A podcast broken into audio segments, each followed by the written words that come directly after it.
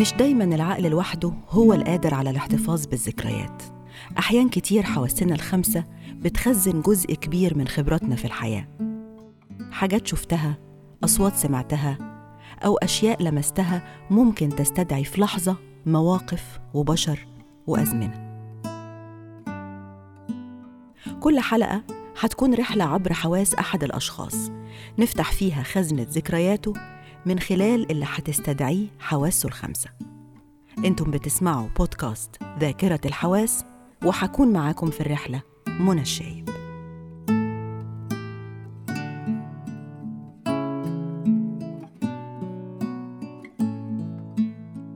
قررت أبدأ بنفسي وعايز أعترف إني من خلال رحلتي اكتشفت حاجات وعوامل مشتركة بين كل الذكريات اللي استدعتها حواسي ما كنتش واخدة بالي منها خالص.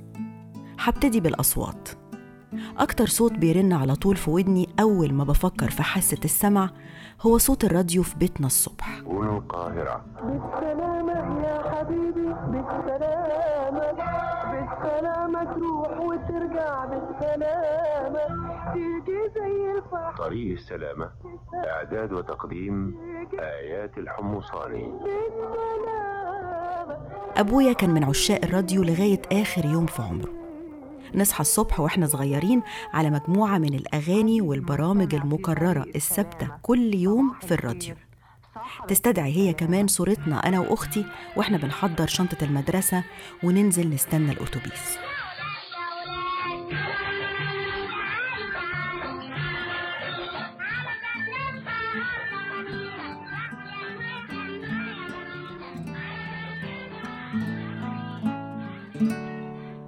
صوت الراديو كمان مرتبط بالعربية والمشاوير الطويلة وتعليقه على كل أغنية ومطربين أول مرة نسمع عنهم في حياتنا بيكلمنا عليهم.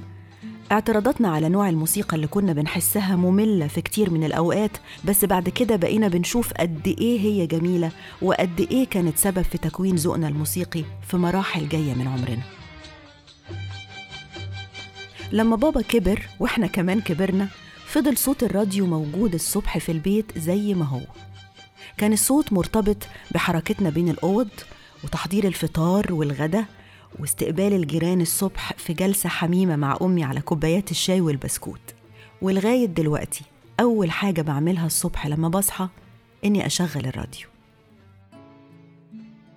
لما بفكر في الصوت كمان بفتكر عينين أبويا لما اكتشف معايا لأول مرة application ال SoundCloud وإنه بلمسة ممكن يستدعي أغنية وحشاة ما كانش بيلاقيها بسهولة على الراديو. كان لازم يستناها تيجي صدفة. وكأن اتفتح قصاده كنز كبير. عينيه كلها حماس وشغف ورغبة في استرجاع الأغنيات. أكتر أغنية بفتكر فيها فرحته لما طلبها ولقاها شباكين عن نيل عينيكي لمحمد أنديل. كنت أول مرة أسمع الأغنية دي. ولغاية دلوقتي كل لما بسمعها أفتكر عينين أبويا لما شغلتها له على ال SoundCloud لأول مرة. شباكين عني لعينيكي شباكين عني شباكين طليت بعيني شفت سحر الليل شفت في عينيك المداين والبيوت ام الجناين والغيطان أم السواقي والولاد أم الطواقي والشطوط أم النخيل شباكين عني لعينيكي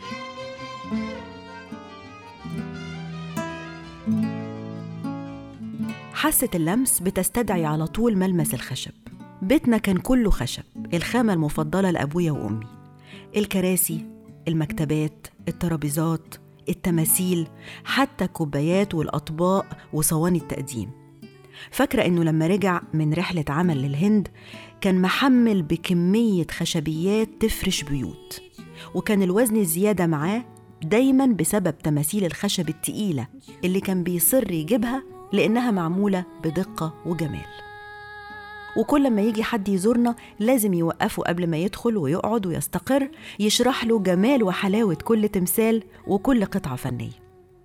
لغاية دلوقتي حلم من أحلام حياتي إني أروح الهند من وصف بابا لشوارعها المليانة فنانين تحت خط الفقر.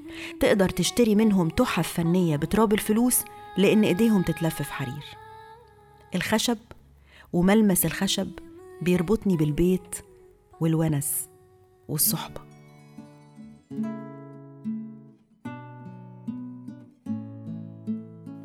بالنسبة للروايح بقى أكيد كلنا مرتبطين بروايح الأكلات المميزة لأمهاتنا. وأنا أمي كانت ريحة أكلها بتسرح على بيوت العمارة كلها خصوصا لما تبقى عاملة شوربة عدس أو فتة باللحمة. بس عندي ريحة تانية لما بشمها بالصدفة لغاية دلوقتي بتاخدني في لحظة لسنين ابتدائي. ريحة برفان ميس نجوى مدرسة العربي في ستة ابتدائي. أول مدرسة تحببني في اللغة العربية وتحسسني بجمالها. وتخليني أحب النحو وأتفوق فيه رغم إنه كان مشكلة المشاكل بالنسبة لكل البنات. ميس نجوى كانت شخصية صعبة جدا ومش كل البنات كانوا بيحبوها. كنا بنعرف إنها جاية من أول الكوريدور لما تهل علينا ريحة البارفان بتاعها. بس اللي تلاقيه مس نجوى بيحب العربي زيها كانت بتدلعه وتحسسه إنه أهم واحد في الفصل. مرت السنين وكبرت وبالصدفة بقت اللغة العربية وإتقانها من أهم متطلبات وظيفتي. وتفضل ريحة بارفان ميس نجوى مرتبطة في ذهني باللغة العربية. لما بفكر في استدعاء ذاكرة العين فورا بتحضر أمي أول ما بشوف لوحة الموديلياني. أمي كانت مقتنعة إنها شبه الستات اللي في لوحات موديلياني. كان عندنا لوحة متعلقة ليه قدام الكرسي المفضل بتاعها اللي ما غيرتوش لغاية يوم وفاتها. لست حاطة إيدها على خدها وبتبص بحزن أو بشجن أو يمكن بحنان. ماما كانت مقتنعة إن هي الست دي وكانت دايما تقولي بصي بصي بتبصلي إزاي؟ الست دي هي أنا صدقيني. لغاية دلوقتي اللوحة دي بتطل من مكانها على الحيطة على مكان أمي الفاضي على كرسيها. وكأنها بتنادي عليها وتقول لها انتي رحتي فين؟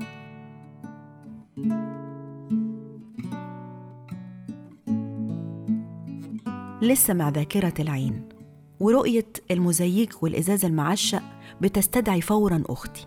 وهي قاعدة بتقطع قطع المزيك الصغيرة بآلة شبه الكماشة وترصهم جنب بعض جنب بعض بصبر وحنان وتركيز.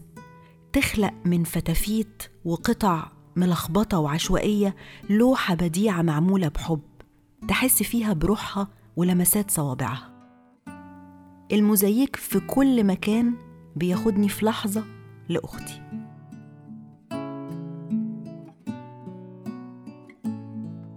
أما عن التذوق بقى فهو طبعا مرتبط بطعم الأكل اللي أكيد بياخدني لأمي لأن كان طبخها حلو.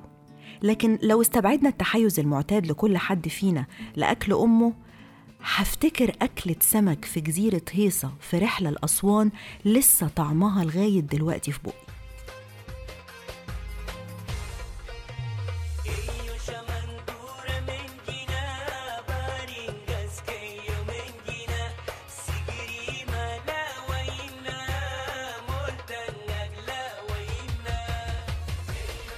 الرحلة نفسها كانت من أجمل رحلات حياتي. اتعرفت فيها على أشخاص بقوا من أقرب الأشخاص لقلبي رغم إننا مش بنتقابل كتير بس زي ما نكون لقينا بعض. أكلة السمك كانت حلاوتها إنها في بيت نوبي في جزيرة في النيل والسمك كانت خلطته عادية ومش عادية معرفش إزاي. كان ليه طعم مختلف عن أي مكان كلت فيه سمك في حياتي كلها وممكن يكون في أماكن أغلى بكتير. ست البيت كانت نوبية زي القمر شخصية قوية ومختلفة والعيلة كلها كان فيها قرب وود كأنك تعرفهم من سنين. لغاية دلوقتي حلاوة أكلة السمك دي مش بتروح من لساني أبدا ولما باكل سمك في أي مكان بقارنه بسمك جزيرة هيصة وافتكر رحلة أسوان بكل حلاوتها.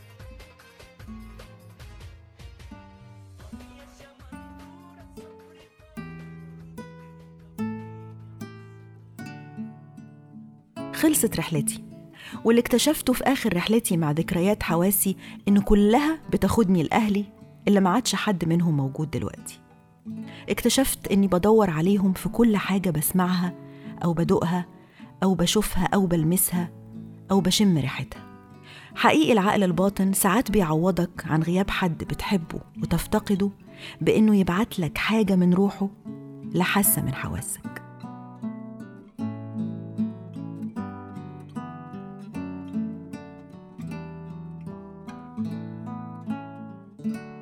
لو بتسمعني وتحب تعمل رحلة مشابهة في ذكريات حواسك هكون سعيدة نعملها سوا. نفتكر مع بعض تفاصيل ممكن تكتشف لأول مرة إنها متخزنة جواك أول ما تستدعيها عن طريق حواسك الخمسة. كانت معاكم في الرحلة منى الشايب وانتوا بتسمعوا بودكاست ذاكرة الحواس.